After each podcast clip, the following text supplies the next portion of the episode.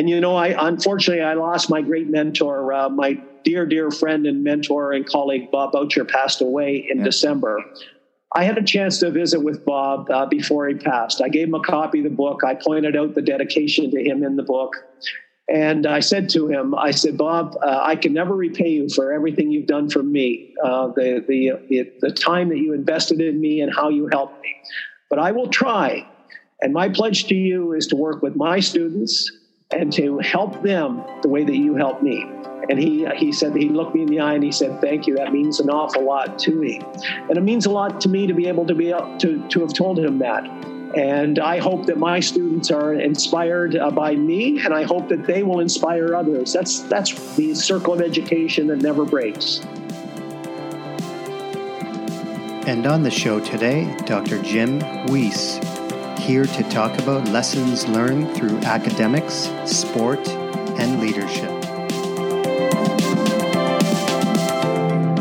You're listening to the Run Your Life podcast with host Andy Vasily.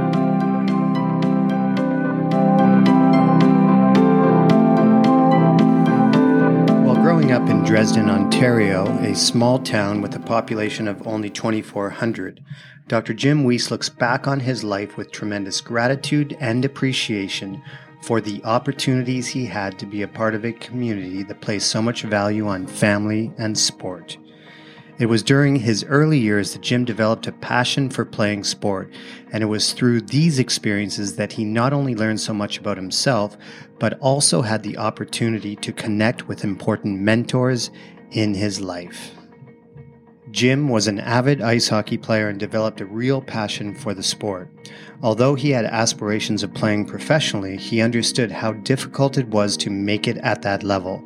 During this time, Jim's physical education teacher in high school had a huge impact on his life, ultimately inspiring him to follow in his footsteps. Little did Jim know it at the time, but he would go on to win the Young Professional Award by the Canadian Association for Health, Physical Education, and Recreation in 1987.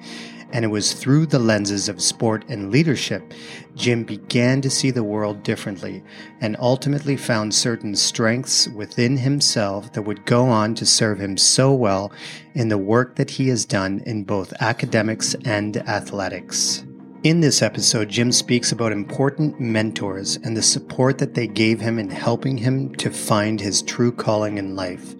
In particular, it was Dr. Bob Boucher, the former Dean of Human Kinetics at the University of Windsor, who really believed in Jim and helped to navigate and guide him on his trajectory into academic leadership.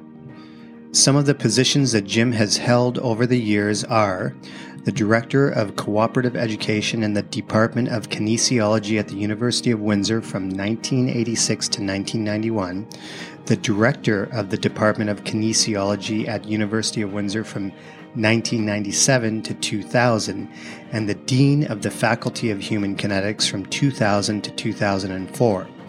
It was in 2004 that Jim transitioned to a new role at Western University in London, Ontario, to take on the Dean of the Faculty of Health Sciences until 2015. As well, he was the Special Advisor to the Provost at Western University in 2015. Although Jim has had a deep impact in the field of academics, his work in leadership has really been the main source of inspiration and motivation over the past several years.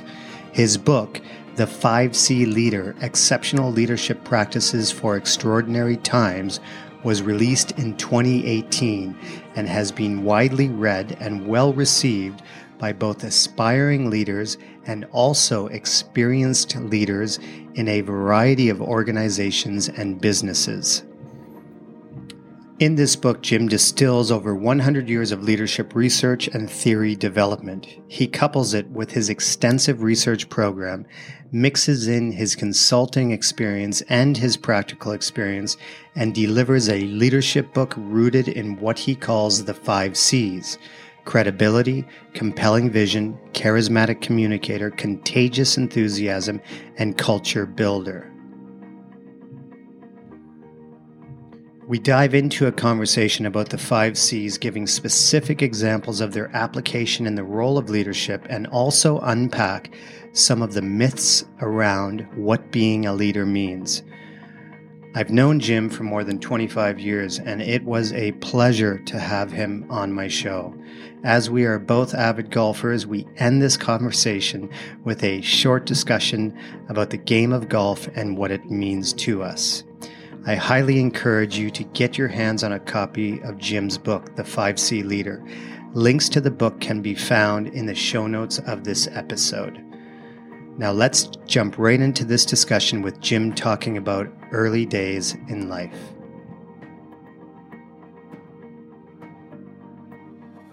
Well, Andy, I'm from a small town in southern Ontario in Canada, population 2,400, and I would not have it any other way.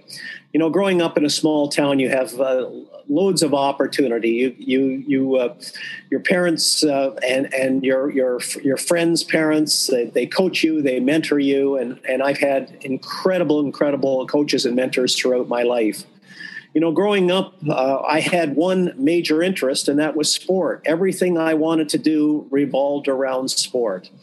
I came under the influence of an incredible physical education teacher, a fellow by the name of Bob North, who was a wonderful mentor for me and role model for me, and I wanted to be exactly like him. And he coached all the teams in our high school, and he was just a really interesting fellow.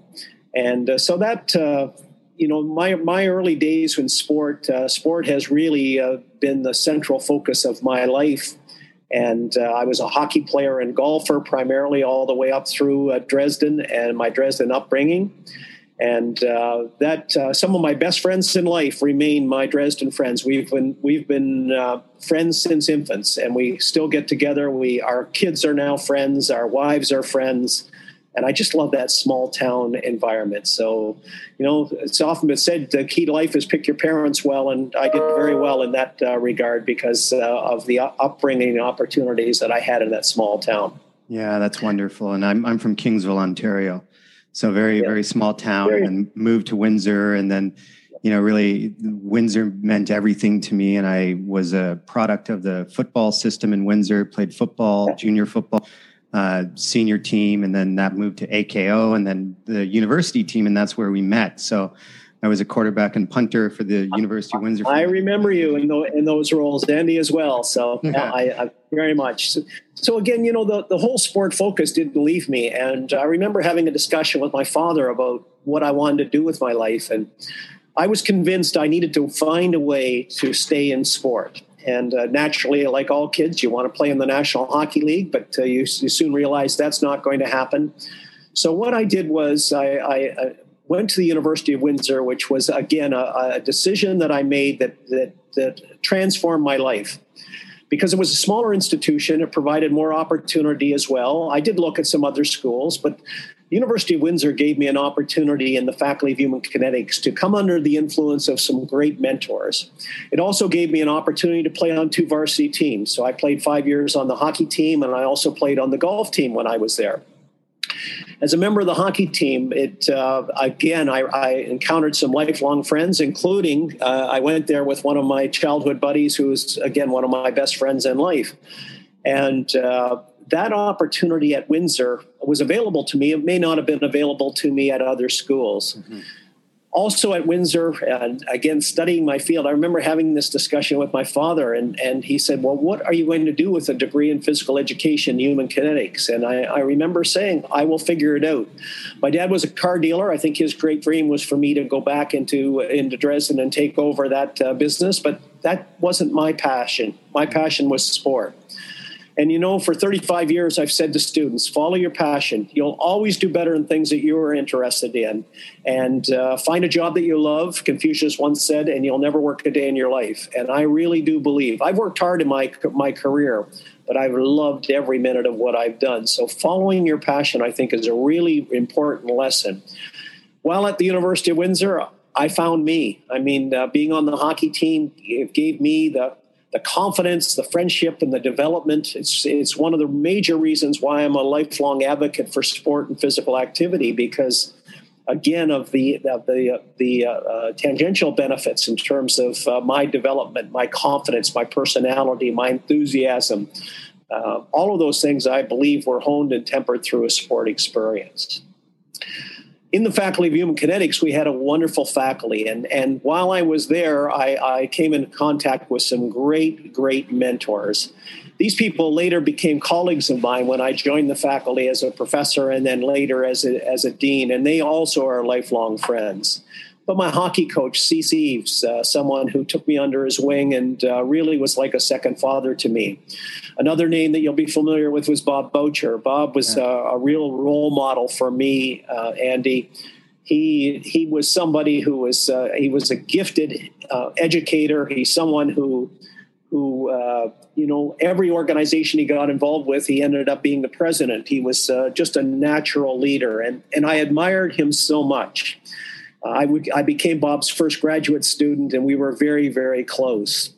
Now, Andy, I think it's really important that we all need role models. We all need people out there that we chase a little bit. And I tell my students, you know, to look for people that do things that you really, really admire, whether you know them or not. But I think we always need to have something that we are chasing. And what I've also come to realize is that we can also chase ourselves, what we might be in 10 years, mm-hmm. and then chase that individual and continue to move forward. So Bob was a real role model for me and really helped shape me because of some of the things that I really picked up through observation. He was also a mentor for me. And I believe that we need three things. We need role models, we need mentors, and we need sponsors. Bob was a real mentor of mine, especially as a graduate student. He helped really advance my understanding of our field of sport leadership and leadership in particular and sport management. He also was somebody who really took the time to nurture me and develop me as a graduate student. So he was, and great mentors point out the good and the bad, areas in need of improvement, but he always did it in a way that really was inspiring for me.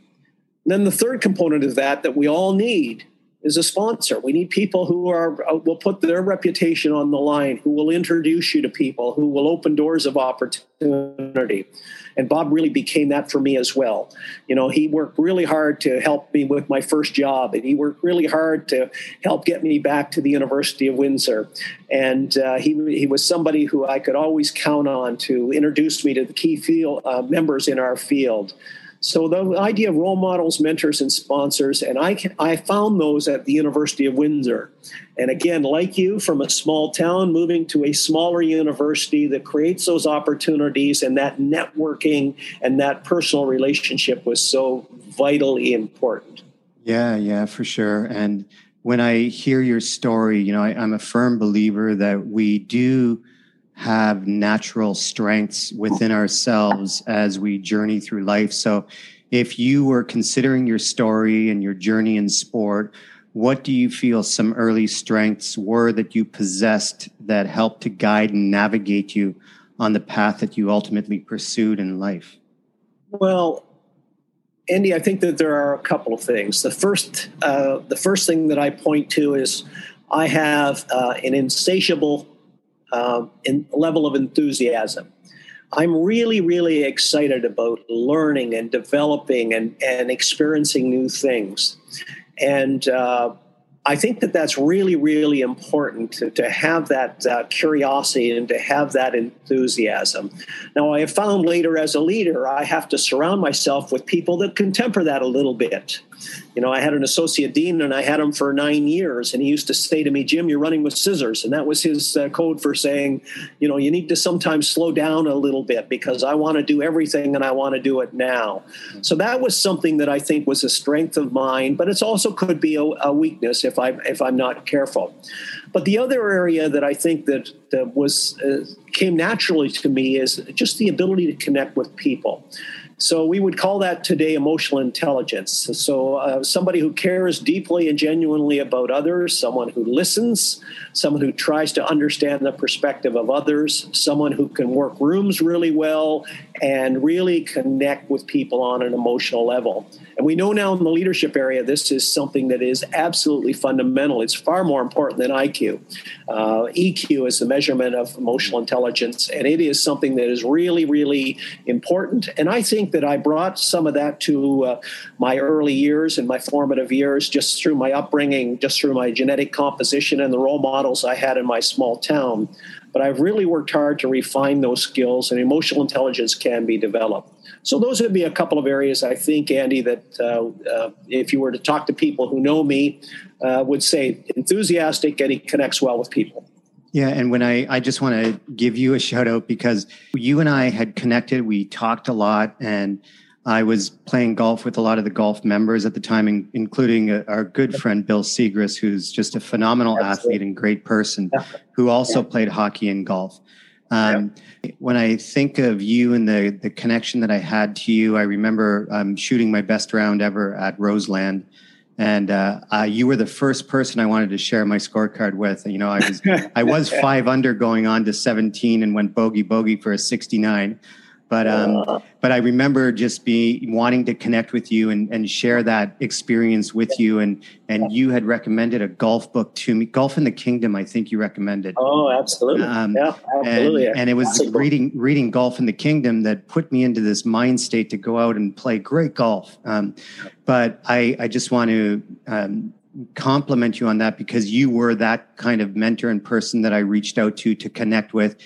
Even though my main sport was football and I had coaches on the football team, I still managed to find my way to your office to have conversations with you, because you are just what you described, somebody who could connect easily with others. So I just wanted to share that story. Well, thank you, Andy. That means a lot to me. And that's one of the real benefits of being an educator. You're always around young, enthusiastic people that... and you can watch them grow and develop, and just, you know, I like to say the further they go in their lives and their career, the happier I am for them. So, and I genuinely am. So, yeah. And, you know, I want to dive into the deep end now. This podcast is really going to dive into leadership, and there are countless books on leadership that around the world. Right. But let's just begin the conversation with, I really want you to describe what you feel leading with character means. And after you answer that question, I have a part B. And the part B is, what do you feel are some of the greatest barriers to living or being your best moral self? Because, you know, this idea of morality really comes into the conversation as a leader. But first, let's just start with, what do you think leading with character means? Well, let me say this, Andy, and this has been proven empirically in study after study, the importance of character to leadership. In fact, it is fundamental. And as we talk about the book, I have it as the foundation to my model, the importance of credibility, because I actually have two components to that: honesty, trustworthiness, but also being a credible source of information, being progressive, being innovative, staying up on your field and moving forward. But the importance of character is really, really catching on in the literature, in the research literature. We have some colleagues here in the Ivy Business School that do some very fine work in the character and leadership area. And as mentioned, you know, I look at the work of Kouzes and Posner, for instance. They're two absolute stellar leadership scholars. They have studied leaders for over 25 years, so different time frames. They've looked at leaders from a variety of different industries: sport, government, social movements, orchestra conductors, business and industry. And what they have found, they've asked people, you know, leadership really distills to three things. It is a social process. Number two, it's synonymous with influence. And number three, it's designed to get people to do something, to move things along, to accomplish a predetermined goal, something that the group can do through synergy and through that level of focus. So keep those three things in mind. Well, this Kouzes and Posner, in their seminal work, they went out and they've asked. Their database is over 300,000 people, leaders from a whole variety of fields, and the people who respond or who are influenced by those leaders. Asking them, what qualities will you look for in someone you would willingly follow? And they provide a menu of about 25 different indicators. Now, all of them are important, but what they found over the five different data sets, what they found in different countries, what they found in different ethnic groups, what they found with people who have a lot of experience and those who have less experience, what they found with education, those who are highly educated and those at the other end of the spectrum, the same four things came out time and time again. Number one, that you must be honest, and not just some of the time, all of the time. Number two, you must be forward-looking. Number three, you must be competent. And number four, you must inspire, because again, leadership is synonymous with influence. Now, I really do think that this relates to character. We have got to be honest. We've got to follow through on our commitments. We've got to do the things we say we're going to do. We've got to be trustworthy.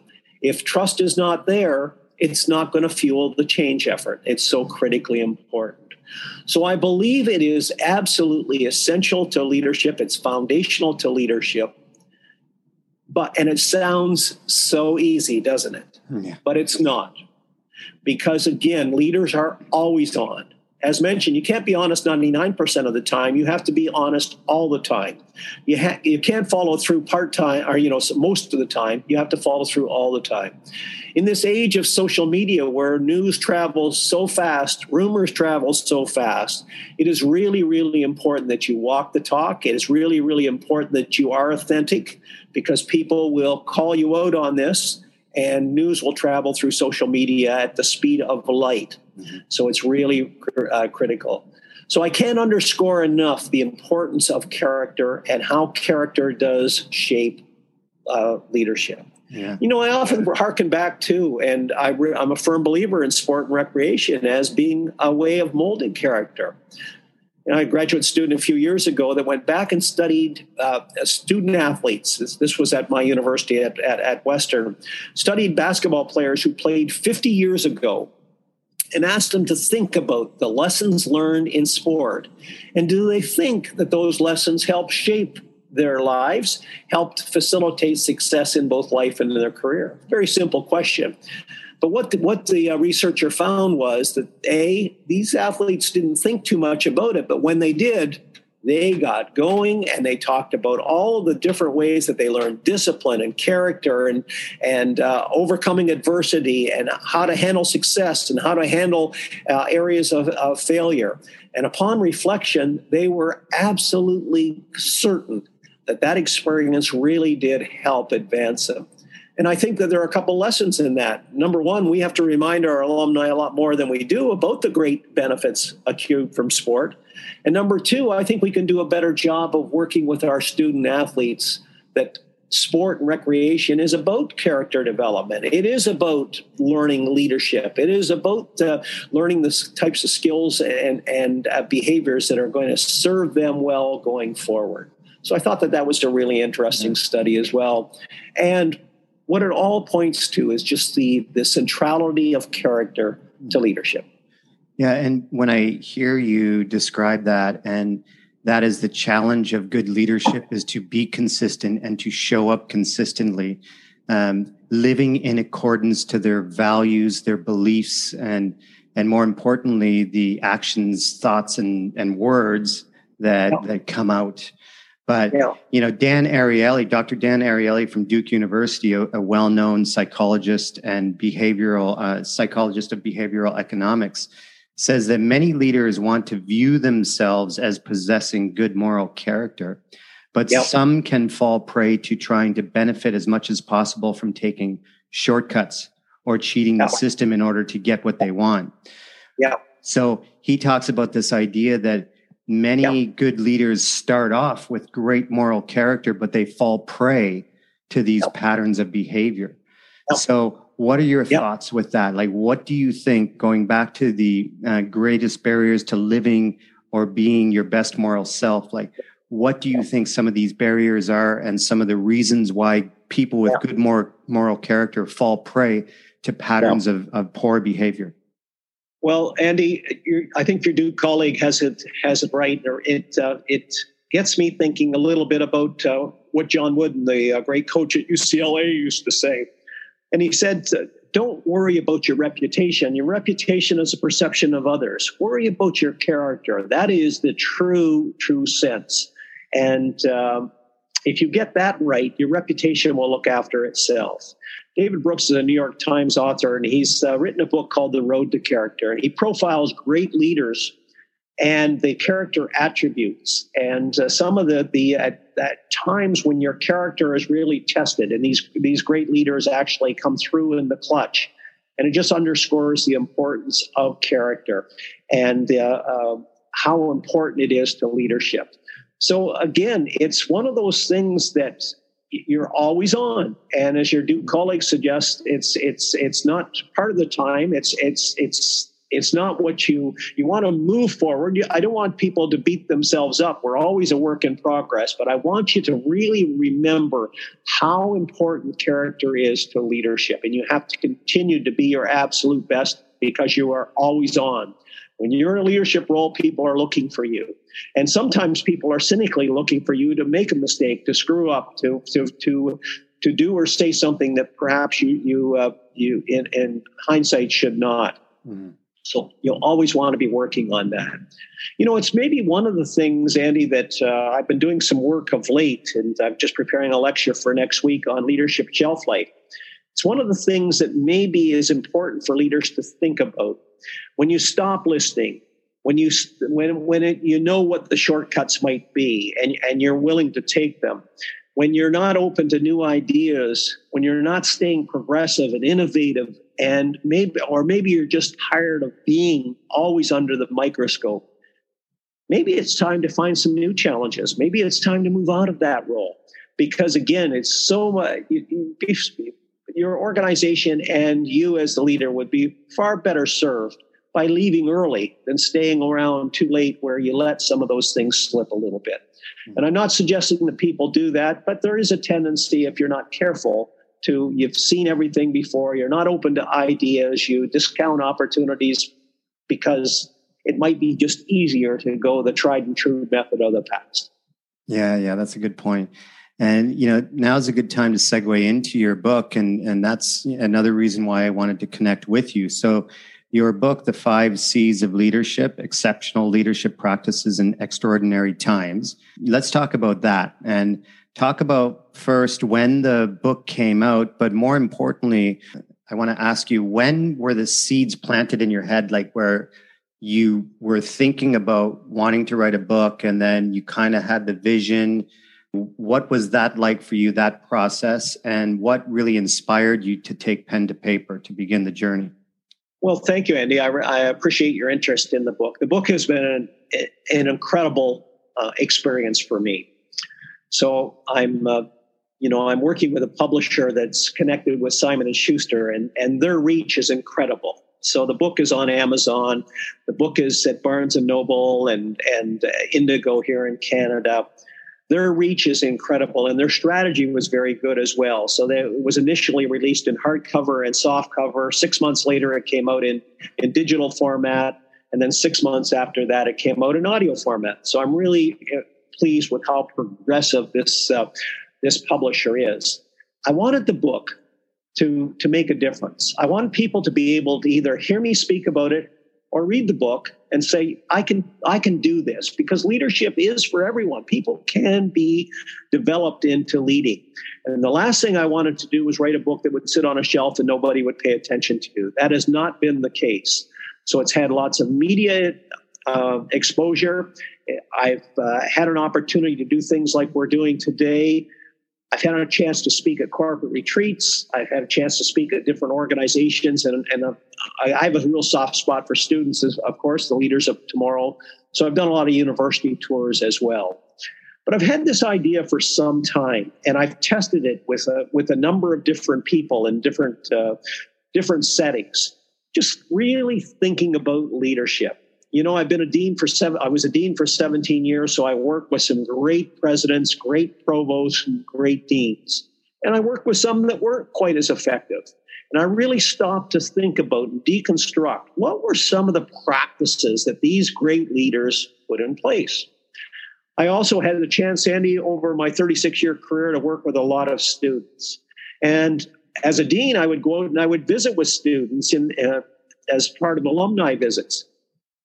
You know, I would see students that seemed to have their act together. They were happy. Their careers were going well. Their families were thriving. They just seemed to have everything going for them. And then I would reflect on some of those individuals, and I was at a point where I could think back to them as students. Were they the best students in the classes? No, not even close. But they seemed to connect well with people. People like to be around them, their fellow students. They told interesting stories. They listened to other people. They were popular because of these characteristics. So that got me thinking about all of this as well. So I've had the experience of testing this. I did my PhD in leadership. I've done research and work with students in leadership. So I had some ideas about what leadership is. But I wanted it to make a difference. I wanted to write something that people could get their heads around and put things in place right away. And that got me thinking about it. Now what I needed to do was find the time to do it, because again, as a dean, it's pretty hard to find the time to write. And as a vice president international, it was very difficult to find the time to write. But that vice president international role, I did it twice. And that gave me an opportunity to take some very long flights. And you would know from your life experience, It's a long way to Australia, where I went 4 times. It's a long way to China. It's a long way to Europe. And I would take the time on those airplanes to really stop and think and deconstruct and to write and to polish and to edit and to share my manuscript with some trusted mentors and colleagues. And my wife is a great, great writer, and we were able to, they were able to really work with the idea, and then out came the book. So it's been something I had in my mind, something I wanted to do. I just needed to find the right time, but it really is a culmination of my career as a research scholar, but also my experience working with great leaders and working with great students, and I've really worked a lot of those things in. And I couldn't be happier with the response to the book. That's awesome.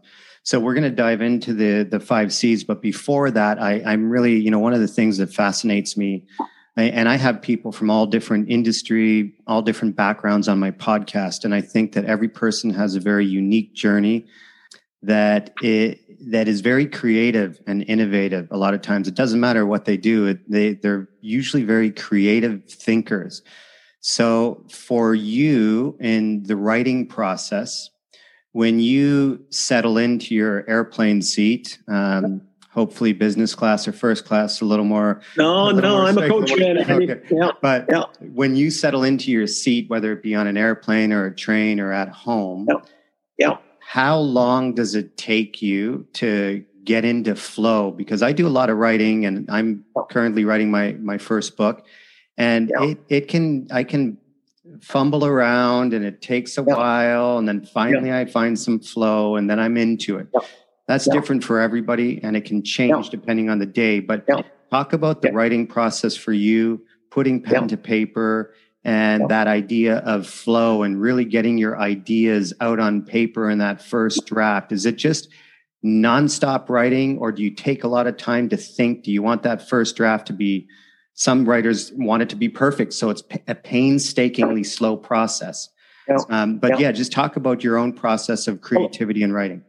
It's really interesting, Andy. I've listened to musicians talk about this process, and I've listened to and read up on great writers. And I really do believe that there are a couple of key things. First of all, I like to start with a mind map. That's just the way my brain works. If I can mind map out a chapter, what I want and how things will fit together, that helps keep me conceptually strong. So that process really works for me. Do you start with like a keyword in the center of the page? Like talk about your mind map. Typically. So if I was writing a chapter or a section of a chapter, and maybe it's on emotional intelligence, I would start with that. And then I would branch off in terms of how that chapter might unfold with just some keywords or phrases So it gives me a conceptual roadmap of what it might all add up to in the end. So that is a creative type thing, and I have to be in that creative mode. But Andy, for me, and again, I got this idea reading about Ernest Hemingway and his approach to writing. When you are in the creative mode, you let it flow. You get your ideas on paper. You don't worry about grammar. You don't worry about spelling. You just get your ideas out. Because when you're in the creative mode, you want to capture that as best you can. There's another mode, though, and that's the editing mode. That's where you're very precise about grammar and syntax and spelling. And when you're in that mode, you're not thinking creatively. You're thinking more about making things correct. So I separate the two modes. It's just almost like I get lost and my ideas are just flowing. When I'm in the editing mode, I'll sometimes read this and I'll wonder, what was I thinking? But for the most part, it's just a matter of now shaping it. And if I have that mind map beside me as well, I can see sort of where all the dots connect and things make conceptual sense. So that really works for me. But I tell my students as well when they're writing their thesis or dissertation, if you try to mix those modes up, sometimes you won't get off the block. Because, again, you want to make sure every word is perfect and all spelling and grammar is correct, when really what you should be doing is trying to get your ideas out on paper. And the mind map really helps with generating that creativity. So that's a system that works for me. And I think it's worked for a number of students that I've worked with as well. Ah, great, great. So let's jump into the 5 C's now. So we have credibility, we have compelling vision, we have charismatic communicator, contagious enthusiasm, and culture builder. So let's just do a little dive into each one of those things, like just a little snapshot glimpse into each one of those things. And your big advice related to each of those areas. So let's start with credibility, and then I'll ask you about the others in succession. Well, Andy, I wonder if we might even back up to even beyond credibility, because one of the things that I found to be very, it was inspiring for me. It was probably one of my favorite parts of the whole process. When the book was finished and the publisher had agreed that they wanted to publish the book, I received a phone call from a graphic artist. It was time to do the cover. So she said to me, she said, well, I want you to tell me about the book. First of all, who's it written for? And I said, well, I want leaders who want to become better leaders to read it and learn from it. I have a particular soft spot for students. I want them to dream big. I want them to think. We only have one opportunity here. Let's make it the very best that we can. And I want you to not put parameters on themselves. I want them to really think big.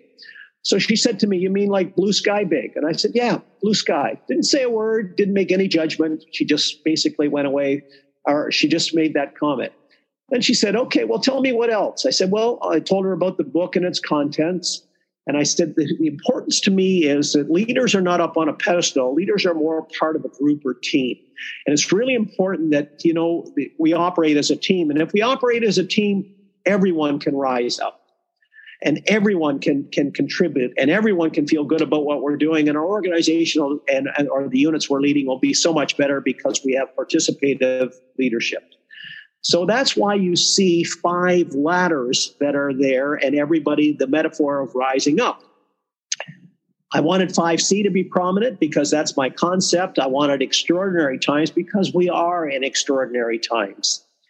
And then it was interesting because we finished. She said, well, is there anything else that you'd like to share? And I said, you know, I want this book to make a difference. I want people to read it and be able to put things into place.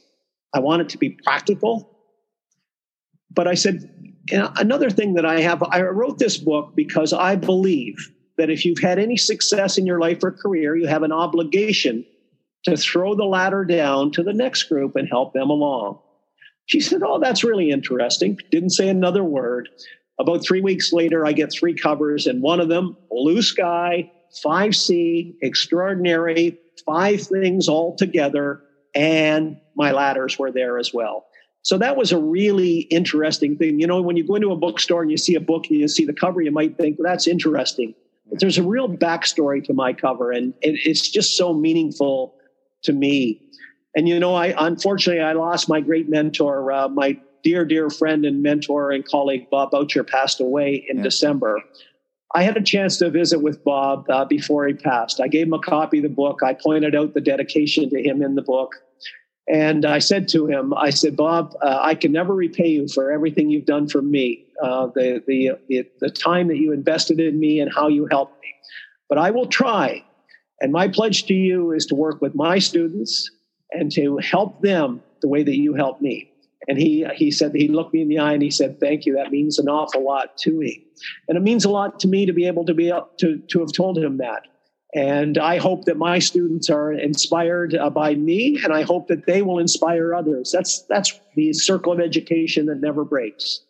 So that's really important. So that's just a little side bit on the cover. Yeah. But the 5 C's, I hope that they make conceptual sense. And, you know, some of my friends and critics will say, well, you know, C2 is about vision, really. And it is about vision. But I needed a C word, Andy. My model goes down if it's just vision. So I can't have 4 C's and a V. Yeah. But I think it's important that it be a compelling vision. It's something that pulls things together. So let me just take you through, and Andy, we can talk about them individually, or I'd be happy to just give you an overview of all five of them, and maybe we can just focus on them after. Yeah. Why don't we just start with credibility and give us a snapshot, and then I might have a question about it. Then we can jump to the next one. Okay. Well, credibility, again, we've talked about it already a little bit in terms of character. It's my credibility. There are two components to it. One, there's being honest and trustworthy. I view credibility, and I use the metaphor of a house in my book. I talk about a house and with a strong foundation. And my model, my strong foundation of my leadership model is credibility. Without credibility, the model is going to fall down, much like a house with a weak foundation is going to fall down. So credibility to me has two components. It's number one, you're honest, you're trustworthy, you follow through on things, you're a credible source of information. But I know lots of people, and you do, Andy, and your listeners do as well, who have those attributes, but they don't have the leadership. The second part is equally important, and that is you're also a credible source of information. People trust you as knowing what you're talking about. You are staying current. You're reading about trends in your field. You know things are happening going forward. They can trust you to have ideas, and they can also trust you to mine the ideas of other people. So we'll make great decisions. So credibility to me has two components. It's the being honest and trustworthy, but it's also being a credible source of information. And both of those components are a work in progress. You don't have it and then it's over. It's day in and day out. It's building on that, building your credibility moving forward. So again, going back to this idea that the misconception with leadership, I think, especially traditional leadership, is that people are born leaders. And maybe they have a genetic predisposition to being a leader in some capacity. Yeah. But I also believe Dr. Jim Lohr, a famous sports psychologist who has worked with 17 world number ones in sport from various fields, says that this idea of credibility and integrity are muscles that we can build, just like we can build our biceps in the gym. So talk about that idea. Is credibility something that you can build, or is it something you believe you are naturally born with?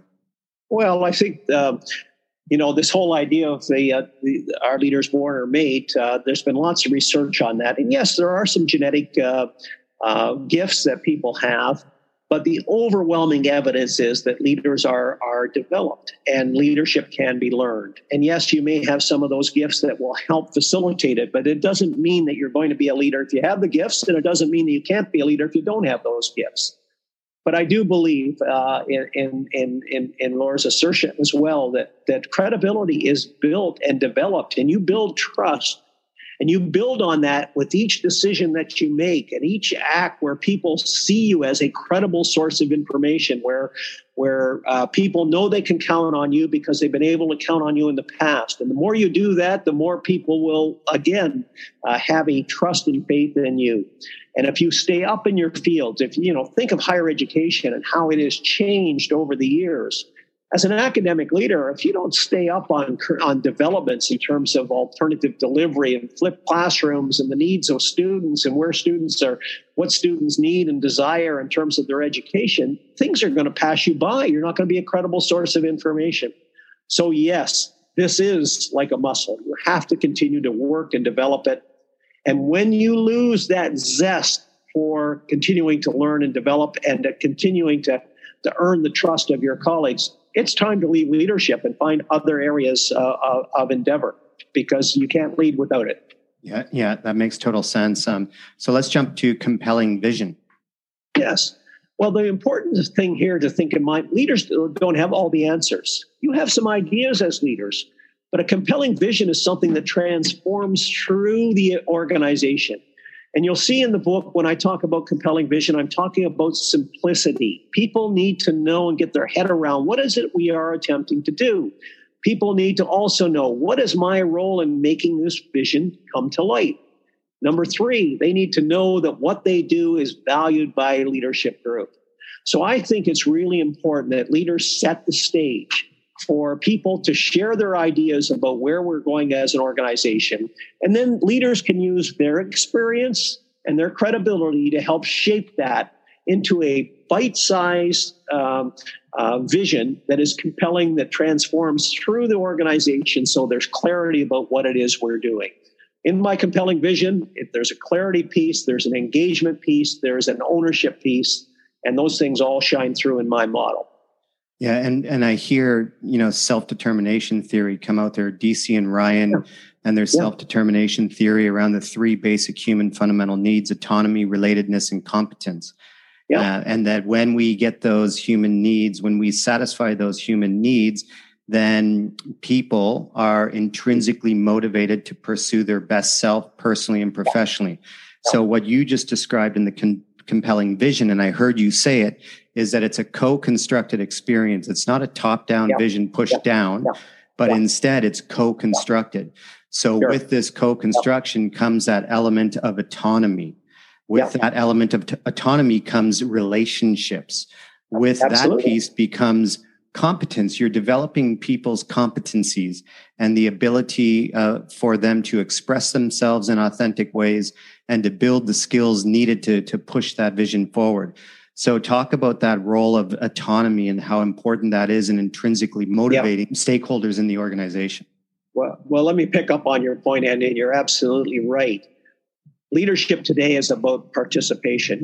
Back in the early days of leadership, we talked about leaders and putting them up on pedestals, and they seemed to have all the answers, and they had these divine gifts that separated them from others.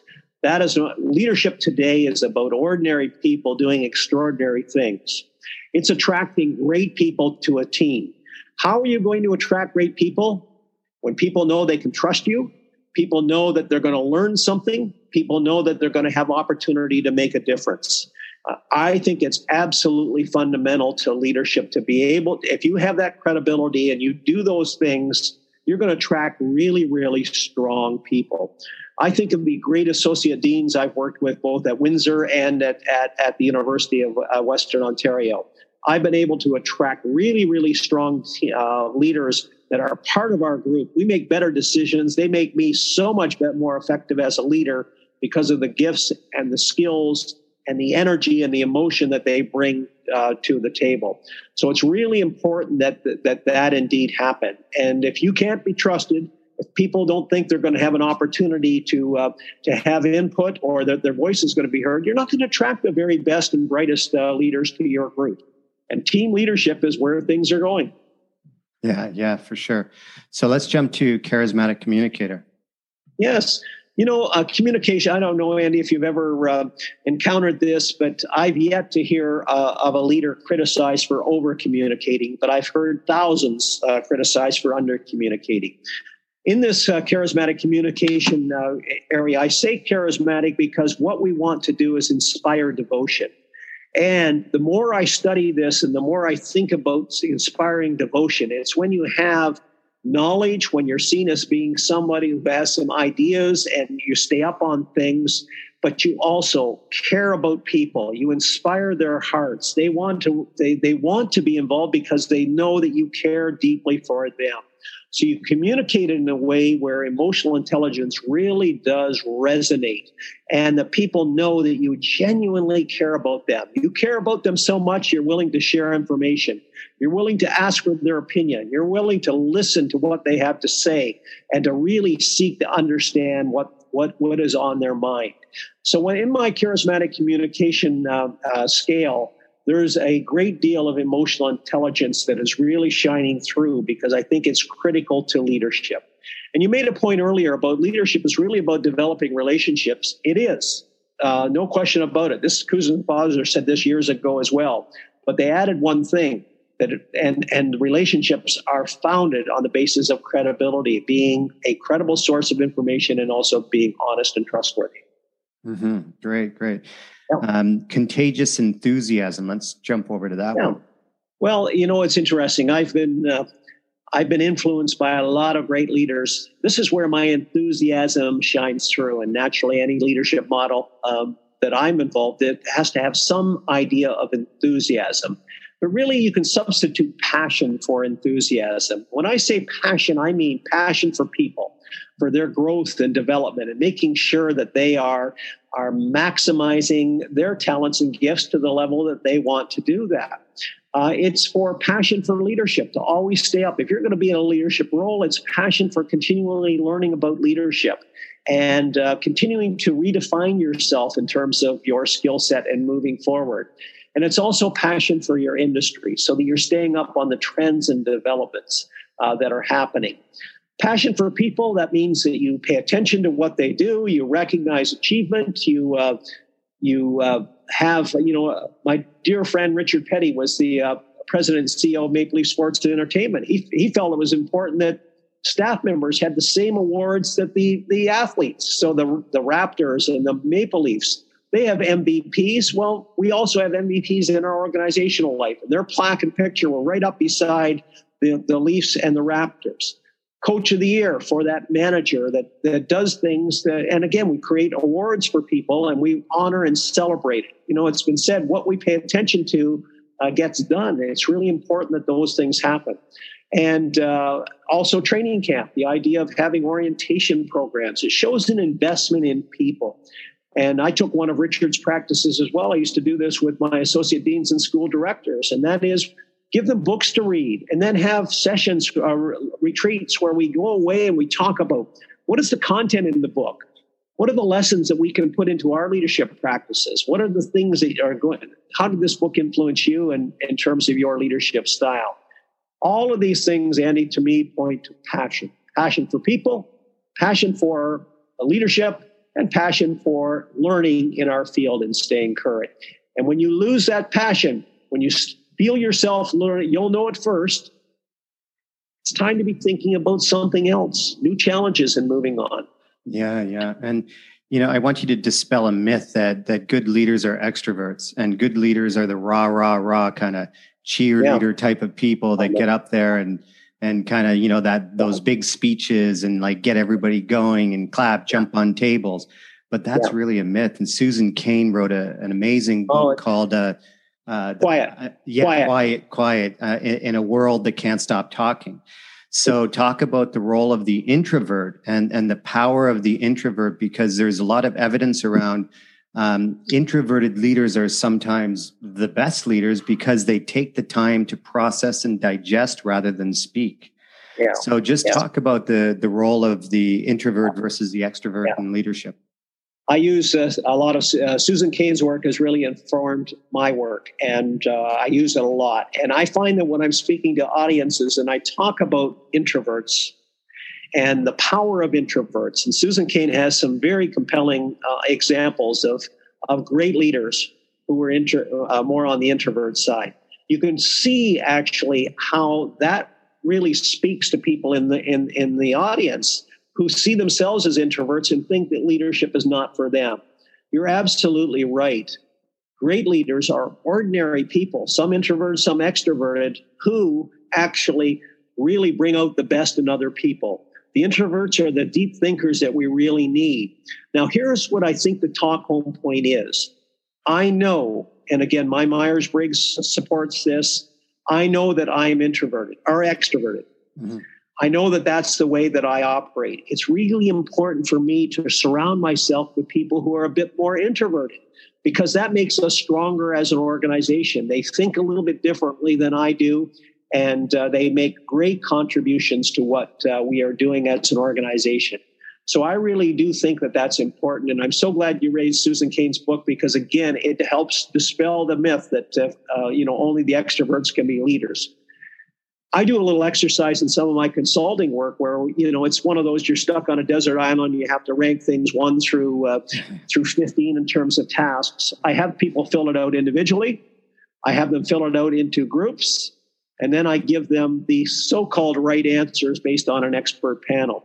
And what we often find, the introverts typically have the right answers, but the extroverts take over the group and leads the group along a path that it shouldn't be going. We just paid attention to the introverts a bit more. We make better decisions as an organization. So that's a learning example as well. Extroverts dominate conversations, but that's how we get into groupthink, and that's how we make decisions that perhaps aren't always in the best interest of our unit or organization. Yeah, that's really cool that you mentioned that. We do that airplane crash orientation simulation game. And we always find that, like, every year we do a different, one time it was like the plane crashes off the coast of Australia or something like that. Yeah. Or next time it's in the desert next time. But it's a fascinating way to really work together as a group to make some important decisions. So. No, one little wrinkle I've added to that exercise, Andy, and it's really worked out, is I will put them into smaller groups so people all have an opportunity to say some things.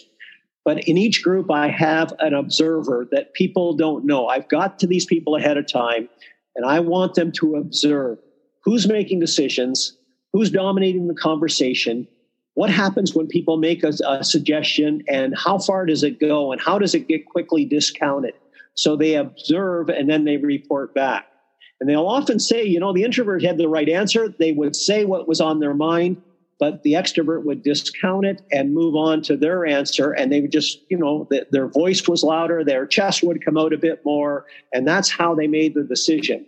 And then we would follow up with the introverts after, why did you allow that to happen? Well, I put it out there, but obviously it wasn't going to go anywhere. So I just let it go. The leadership lesson is we have to mine the introverts, and we have to mine all of our people to make sure that their ideas are at least considered, because there could be some wonderful ideas hidden in there that we're overlooking. Yeah, which speaks to the importance of having protocols in place to lead discussions, because if there are no protocols or structures for leading these discussions on teams, then the extroverts can take over, minimizing the impact that the introvert can have on the group. So that's one thing that we've really worked on here in our leadership team, is having these protocols that allows equal voice and not let any one voice dominate. So that's, I think, a very important point, is to make sure all voices are heard. But to do that, you need the protocols in place to bring that alive. So let's jump to culture builder, the last one. Well, let me get back to my host metaphor, Andy. Culture building is the roof of the house. The roof keeps the heat in the winter time. It keeps the cold out in the summertime, and certainly the northern hemisphere. It keeps the cold in the summertime. So a roof in my model is very much like organizational culture. This is what happens when leaders are not around. Organizational culture refers to the beliefs, values, and attitudes of people that pretty much define behavior. And when you have a very strong organizational culture, the members really talk about what's it like to be around here and how important it is that we follow certain rules of behavior. They really do help police each other on this. And leaders can shape this in orientation programs and hiring decisions on things that we recognize and reward, on things that we punish and hold people accountable to. It can also help. It has to be far more than visuals, but lots of organizations have done this Oftentimes as well, we go back to the founders. Think about Henry Ford, who continues to be talked about in terms of the Ford Motor Company. Dave Thomas with Wendy's, the fast food company. Steve Jobs at Apple. Things along that, Mark McCormick with IMG Group, where it's what people really believe in. And leaders, Edgar Schein once said that it's the most important task of leaders is to develop and embed a culture for the organization, much like I think it's very important to put a roof on a house that will keep things contained. And so that's my final C. And I think it's important, to have that foundation and to have the roof. And inside that house, it's where people set the stage for inspiring people and inspiring great visions, communicating and engaging with people so that they feel really a part of something special, and showing a passion for people, for learning, and for our organization and where it's going. So that's where this metaphor all comes together. And I will say in my presentations to corporate executives, to corporate members, to service clubs and others, that people get that metaphor. It kind of makes sense. I came up with that just thinking about leadership and wanting to come up with something that people could wrap their head around. That metaphor has really worked for the model. Yeah, great. And I want to just, before we segue to the close of the show, I want to talk about the importance of feedback. And we used a book here on our leadership team called Thanks for the Feedback. The idea, it's based in the premise that we must accept feedback in order to grow and learn and to be our best self. But a lot of leaders they don't make themselves vulnerable, first of all. And they might throw out that yearly survey that asks for feedback, but they don't share it back to the team, or they share as little as possible because some of the feedback can be harsh. Yeah. So talk about the role of feedback in leadership and how important feedback is and vulnerability is in accepting feedback, but not just accepting feedback, but actually acting on it and having the courage to share the feedback openly with the people that you lead. Well, I would say, Andy, that if leaders looked after the things that we talk about in the book, they wouldn't worry about that year-end survey because it would have the results that they're very happy about. But vulnerability is really important. Many times, and again, if you follow me around, I've said, you can't say this every day, but because otherwise you make bad decisions. But, my bad, I made a mistake. Own it. People really do value a leader who can admit, I made a mistake. I think it's really important. That vulnerability shows the human quality that is so central to leadership. It helps build your emotional intelligence quotient up with your people. So I think it's really important. Leaders sometimes will hide behind these things, hide behind their authority, and then they're not leaders. It's more from a power and authority base. So I think if people do these things day in, day out, pay attention to others, know that people are valued, they won't worry about those year-end surveys. And actually, you should be getting feedback every day in terms of verbal and informal as to how we are doing. I know in the faculty, again, my faculty here, 140 professors. We had about 5,000 students, 5,300 students. This is a very large faculty across 6 different schools. I would bring people together. And in our strategic plan, remember I talked about simplicity. We wanted to be a place that attracted the best and brightest students, staff, and faculty members. And we have lots of ways to measure all those things. We wanted to be research leaders of international prominence. There are lots of ways to measure those things. We wanted to be leaders on our campus, in our community, and in our professions. And again, when people did things, they became the president of the nursing association, or they were a leader on campus heading a committee. I would write in my dean's update, and I would really honor these people, or at a faculty council meeting, or any opportunity I could to say, I see that and we appreciate it because that's part of our strategic goal. And then our fourth plan, and again, remember the simplicity, 4 things, very large, complex faculty. We wanted to be a great place to work, study, learn, and grow. And that's about organizational culture. So I would bring people together for lunch, just randomly select faculty and staff members, and we would have a discussion. What's working around here? What's going well for us? And we need to keep doing it. What areas can we improve upon? And again, when you ask that question, you better be prepared for the answer that you're going to get. And then you need to act on it as well. So I think finding ways, formal and informal, where you can get feedback and you can let people know that their opinions matter and they are free to share those. There's no repercussions for saying negative things because you're trying to make us better and we honor that. Yeah, that's beautiful. So Jim, let's segue into just the last part, which is just a little bit of fun. And let's just talk a little bit about golf before we close the show. But oh, wonderful. Yeah. So are you still playing? I know it's winter there. I'm in Saudi Arabia. I play golf all the time. I just finished my captain. I was captain of the club for the last year and a half. Oh, lucky. I just handed over my captaincy last weekend in a tournament, the Captain's Day tournament. But talk about your golf game and where are you playing in London and how's your golf game? I still work at it. I practice a lot. You know, golf is a sport for a lifetime. And, you know, you mentioned the golf team and some of the people, Bill Segrist and others that played on the golf team. We've had reunions the last couple of years. We couldn't do it last year due to COVID, where I bring the golfers on our team up to Sunningdale where I play. And we are around a golf and we have a barbecue after, and it's wonderful. So I do play a lot. I don't play as many tournaments anymore, Andy, but I do play. And my handicap's gone up a couple of strokes, but I can still get it around. But I will say one of the real things that I've just thoroughly enjoyed is watching golf and experiencing golf through the eyes of my son. He's a good player, and I caddy for him in tournaments. He's played in the major events. Billy's also a real mentor of my son, Zach. So I've really enjoyed spending time and watching his game progress to the level that it is. And, you know, I don't mind being beaten by him, and he does it quite frequently, and in fact, always. And but that's been wonderful. But I enjoy it. I enjoy the camaraderie. And, you know, golf is a game that we can play for a lifetime. Now, ironically, I still play hockey as well. I've been playing, joined a hockey league this year, and I'm playing 3 times a week pre to COVID, and that's been wonderful as well. So again, I think it's being authentic. If you love sport, you stay involved in it, and you keep going as long as you can. And I'm glad that you're still playing and showing your leadership as well at your club.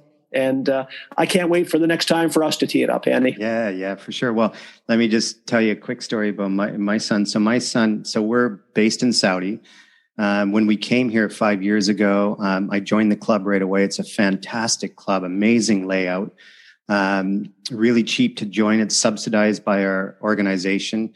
But my son, I didn't want to push my sons. I didn't want to be the sport dad that pushed his sons into playing golf. And they weren't really into it, to be honest. So I would drag them out there, and then I just gave up. I thought they're going to end up hating the game. So I'll just let them, if they end up playing one day, great. So we had Saudi Arabia has really opened its doors. They've made so much progress in the last 4 years. Yep. So it's not the Saudi Arabia that people imagine and they hear in the news. The country is actually really, really changing. So the European Tour signed a 3-year deal with the golf course right around the corner from us, not our course, but about 15, 20 minutes down the road. A beautiful 18-hole course right on the Red Sea. So I took my sons out to that the first year. I volunteered. And then my oldest son, well, he's 17 now. He was 14 at the time, 15. He knew Dustin Johnson. You know, he had watched a bit of golf, Sergio. We were on the 5th hole. Sergio, Dustin, and Matt Wallace were playing together. Oh, yeah. And it's Saudi Arabia, so there was no fans. So we're just walking along. There's like 20 of us with Dustin and Sergio and Matt Wallace. Sergio walks off one of the greens. And then he's like right in front of me, and he looks at Eli, and he like hands him a ball and smiles and says hello to him. And Eli's, thanks, Sergio. And then Eli watched the golf the whole weekend, got a ton of golf balls, and was like, Dad, I'm ready to play. That was 2 years ago. So he's down to about a 10 handicap now. Oh, that's fantastic. And he's seen the golf tournament every year. But last year, the amazing thing, Matt Wallace is a famous golfer from the UK. Oh, yeah, I know him. Yeah, I've seen him. So he was here the 3 years, but in particular, last year, my son Eli followed him around for the first 2 days, and he was the only one following him. So Matt was having a conversation with him every day. And on the final day, he said, Eli, come and see me after. I got a couple goodies for you. So he gives Eli, he meets him after, he gives him 4 hats and gives him his 3-wood. And, oh my goodness. Yeah, the three word that he used. And he's like, you know, just keep playing the game. It's a great game. Like, and then now he's Eli's hero. Eli sends him messages all the time and sends him, like, watches him in all the tournaments. So Matt came back this year, and because of COVID, absolutely no spectators, rigid testing. So my son had to volunteer. So he was stationed in a certain spot. Matt saw him and walked over to him and said, "Hey, Eli, how's it going? How's your game? I got more goodies for you this year. Come and see me after." Well, Matt never made the cut. So, yeah. And he missed like a 5-footer to make the cut and was really pissed off, right? So he just stormed off. Well, not stormed off. He was clearly upset. He left the course. And then I thought, oh, Eli's not going to see him. But he sent a message. Can you hear me, Jim? Oh, yeah. So he sent a message to Eli about an hour later on Instagram to say, "Eli, sorry, I missed the cut. I'm not coming back to the course, but I've left some stuff for you at the hotel concierge." So the next day, Eli goes to the hotel concierge, and Matt left him two hats, his driver and forward. Oh, my goodness. You know, and Andy, again, I follow the PGA Tour. You might recall I worked at the Buick Open for 15 years, which was a lot of fun. My son really likes the tour as well. We've been to the Masters on 2 occasions. We've been to the PGA on a couple of occasions as well. But, you know, I'm really heartened to hear that story, because I have watched. I'm really impressed with Matt Wallace's game. But I find that he runs a little hot, and I would never have guessed that he cares that much about young people, and that's wonderful. And again, that's where the idea of, you know, John Wooden, perception and truth and character and reputation really do enter into this. I would not have guessed that was the case. Yeah, but, and he made it very clear to Eli. He said, "Please don't put this on social media." So he would, yeah. But he was doing that because, it's even more authentic, because if he was doing it for show, he probably would have wanted it on social media. Yeah. So but that is the type of thing that, you know, as somebody in Matt's position, you have so much influence over young people, and what an impact it's had on my son. He's improving every day. He's getting better and better. And absolutely loves the game. So let's leave you with this question. And Andy, that's throwing the ladder down. Yeah, for sure. Throwing the ladder down. Yeah. So let's do this. End of your career. If somebody was to write a book about you, you have your book, The 5 C's. But if someone was to write a book about you and your life, what would the title of that book be? Well, that's a very good question. Well, hopefully it would have something to do with making a difference. I've made a difference in the lives of young people. I've made a difference in my field, and maybe the difference maker or something along that. That would be something that would be important to me. I hope that my influence has helped people. I really do believe that that's a responsibility and obligation that we have. And so I hope that it would have something along the line of, making a difference. The idea of the ladder analogy, I don't want you to lose that. I think it really is important to my philosophy. And so I think that would be it. I hope I've advanced our field, and I hope that I've helped leaders become more effective leaders. And I hope I've inspired students to reach high and to think about what may be. You know, this world will put parameters on you. It's up to us to dream big and go after the seemingly impossible, but it is possible. I love it. I love it.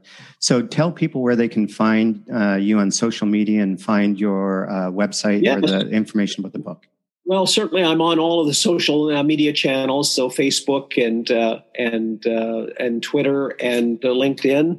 They can find the book and get more information at www.5cleader.com, and that will take them to a site where they can find information on the book. They can get the book through Amazon, and that's one of the ways that most people do access the book. And as mentioned, it's in 4 different formats: hardcover, softcover, digital, and audio formats. They can access the book through Audible as well, which is there. So there's lots of ways to get it. And I encourage people to follow me on social media because I do lots of posts on leadership as well. And there may be some things that people will find interesting. You'll see that in my social media feeds, I'm a big fan of Simon Sinek, who's informed my work. I'm a big fan of Daniel Goleman, who does great work in the emotional intelligence area. They've been great, great scholars, great writers, and I've really enjoyed their work, and I try to use as much as I can. And I'm trying to stay as current as I can. I've studied leadership for 40 years in terms of formally and done lots of research, but I go to the World Business Forum every year. I try to get as much information, read as much information. I'm hungry for more and more about leadership. So, great, Jim. Well, yeah, I want to thank you for your time. It's wonderful to reconnect with you and great to have this conversation. I've enjoyed it a great deal. Good luck to you and all the things you're doing. So thanks so much. Yeah, thank you. And just stay on the line. I'm going to close off the show, okay? So everybody, thank you very much for listening to this episode with Dr. Jim Weiss, and I hope you come back to listen to future episodes.